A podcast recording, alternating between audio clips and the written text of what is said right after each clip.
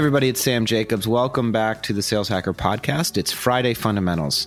And today we've got back on the show this week's guest, Ernest Owusu. And Ernest is a Senior Director of Business Development at 6sense. He's running an SDR team, and he's going to talk about how to make basically how to treat your sales career like a professional athlete. In Ernest's background, he played for the Vikings, he played for the Buccaneers, uh, he played football for a very long time. So he went from being in the NFL to being a BDR, and he's risen up the ranks as a consequence of that. And so the question is, how do you approach your sales career like a professional athlete? Now, before we get there, we want to thank our sponsor. Friday Fundamentals is brought to you by Outreach. Outreach triples the productivity of sales teams and empowers them to drive predictable and measurable revenue growth by prioritizing the right activities and scaling customer engagement with intelligent automation Outreach makes customer facing teams more effective and improves visibility into what really drives results. Now, Ernest, welcome back to the show. Thank you. Thanks for having me. We're excited to have you back.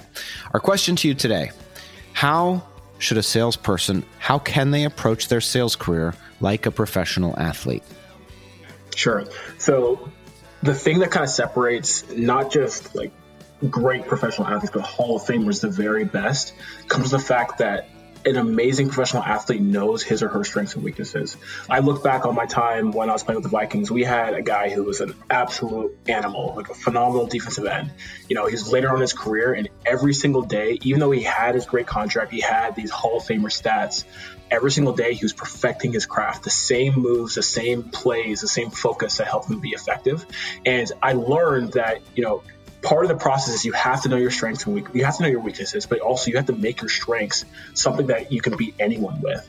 So if you're approaching your sales career, first and foremost, you like again, you have to know what you're not good at, but first, like really try and dig into what you're strong at. When I was a BDR, I, I realized that my process was something that um, helped me hit my number and be really effective. So I wanted to make sure that you know within my company, within all my other BDR friends and other companies, that my process was so strong that no one could possibly say that they do better than me. And then when I eventually transitioned on to become an AE, interestingly enough, I realized that when I was struggling between uh, generating pipeline and, and, closing deals, I've realized that like my, my issues with my quota attainment were primarily because I just was not generating enough pipeline. So I made, and even though it was something I knew I was really good at, I made myself so good generating enough pipeline early on in the month that I could kind of walk into my number for the rest of my career.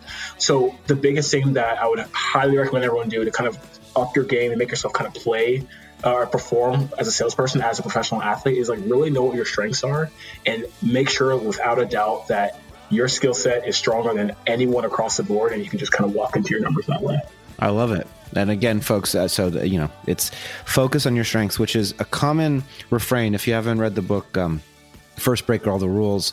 Again, that book is all about leadership and management, and that book specifically talks about how to not try to correct people's weaknesses, but really try to accentuate their strengths, which is Ernest's lesson for us today, which is awesome. Ernest, if folks want to reach out to you, uh, what's the best way to connect with you? Yeah, sure thing. So LinkedIn is perfect. Uh, feel free to reach out to me. Any questions you might have about anything across the board, I'm more than happy in all ears. Awesome. Folks, if you want to reach out to me, you can. LinkedIn.com forward slash the word in forward slash Sam F. Jacobs. We want to thank our sponsor, Outreach. They triple the productivity of sales teams, empowering them to drive predictable and measurable revenue growth. If you want to join Revenue Collective, the thing that I do during the day, uh, go to revenuecollective.com and click apply now. Other than that, we're done. Ernest, thanks for being on the show, and we will talk to you next time.